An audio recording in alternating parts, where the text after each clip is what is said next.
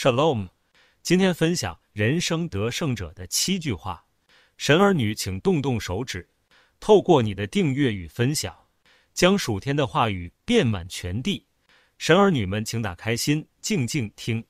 第一句，不为模糊不清的未来担忧，只为清清楚楚的现在努力。伟大的发明家爱迪生曾说过：“我从来不梦想成功，我只是努力去做。”这句话揭示了他不将心思用来担心未来，而是专注当下的人生哲学。耶稣曾说：“所以不要为明天忧虑，因为明天自有明天的忧虑，一天的难处一天当就够了。”这段经文鼓励我们不要为未来的事情担忧，要专注于现在的生活和责任。我们每天都要面对自己的挑战，而担忧未来只是徒增压力，无助于解决问题。专注当下，为现在而努力。第二句，只有先改变自己的态度，才能改变人生的高度。NBA 传奇球星迈克·乔登曾说：“我可以接受失败，但我不能接受不尝试。”对于乔登来说，态度比结果更重要。也因着这种积极的心态以及勇于尝试的坚持，成就了篮球界的一代传奇。不要效法这个世界，只要心意更新而变化，叫你们查验何为神的善良、纯全、可喜悦的旨意。圣经真理道出了态度的重要性，神儿女要调整心态来符合神的心意，这便能使我们达到生命更高层次的境界。第三句，在抱怨自己赚钱少之前，先努力学着让自己值钱。世界投资大师巴菲特说过。最好的投资就是投资自己。这句话的意思是，我们应该将时间和精力投入到提升自己的知识和技能上，这样才能让自己的价值获得提升。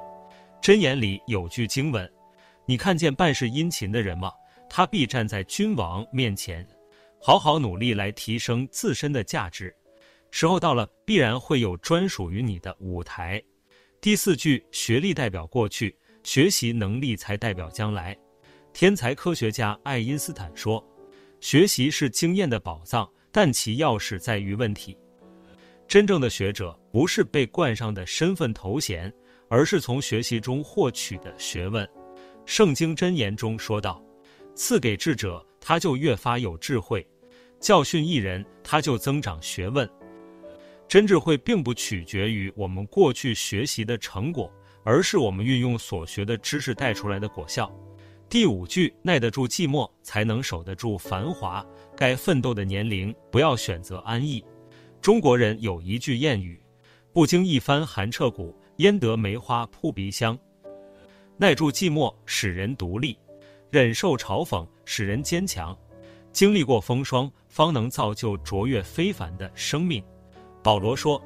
不但如此，就是在患难中也是欢欢喜喜的，因为知道患难生忍耐，忍耐生老练，老练生盼望，盼望不至于羞耻，因为所赐给我们的圣灵将神的爱浇灌在我们心里。雅各说，忍受试探的人是有福的，因为他经过试验以后，必得生命的冠冕。这是主应许给那些爱他之人的。神儿女们生命中经历的高山低谷。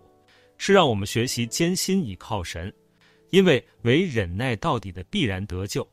第六句，有些事情不是看到希望才去坚持，而是坚持了才看到希望。前美国总统罗斯福曾说：“只有经过最深的黑暗，才能到达最亮的黎明。”希望总在跨越幽暗后绽放光彩，如同圣经加拉太书中说：“我们行善不可丧志，若不灰心。”到了时候就必收成，即使在最困难的情况下，对的事总要坚持。这时我们对得起自己，对得起上帝，也对得起将来必要获得的奖赏。第七句，努力做的事，没获得成果不要气馁，因为不是没有成长，而是正在扎根。在中国有一种特殊的竹子，前四年只会冒出一小撮绿色的竹叶。到了第五年，竹子会在六周的时间内惊人的生长到十米高。这一切成果来自于四年来的扎根所打下的基础。苦尽甘来的过程虽不好受，但却是那么的值得等待。但那等候耶和华的必重新得力，他们必如鹰展翅上腾，他们奔跑却不困倦，行走却不疲乏。等候上帝是神儿女必学的课题，这当中会让我们学到盼望、忍耐、谦卑、坚信以及交托。时候到了，信实的神会为你带来超乎所求所想的应许。以上就是今天分享的全部内容。接下来，我们用今天的内容一起做个祷告。亲爱的天父，我们恭敬地来到你面前。感谢父神赐给我们学习的机会，使我们每一天都能进步与成长。每个人的未来虽然都充满不确定性，但我们相信你已经安排最好的一切。